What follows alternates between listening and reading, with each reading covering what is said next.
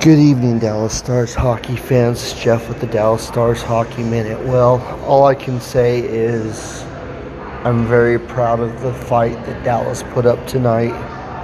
Tough loss in overtime, but you know, we did what we needed to do to get another point to keep us in the running. Nashville is losing right now, four to nothing. Um, we're tied with them for the first wild card spot. I mean, I hope that somehow Calgary finds a way to come back and win in the third period. They're down five to one into Vegas, but it was an amazing game because once again we're showing heart that we have.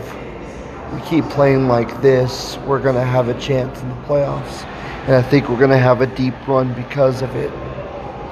Now, I would love to have been able to pick up that second point but Fleury in that pass, I couldn't believe that he got that.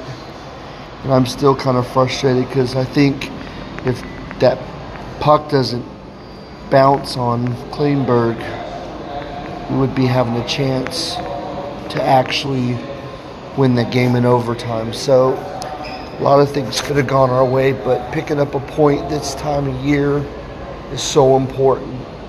Every point that we get matters. And we did have a little help from Edmonton, so that's a good thing. Now, we just have to see if Calgary can come back and make it a game against Vegas. You know, we did the best we could. We picked up something out of the deal, and every every point matters at this point at the end of the year. So, this is Jeff with the Dallas Stars Hockey Minute. Go Stars.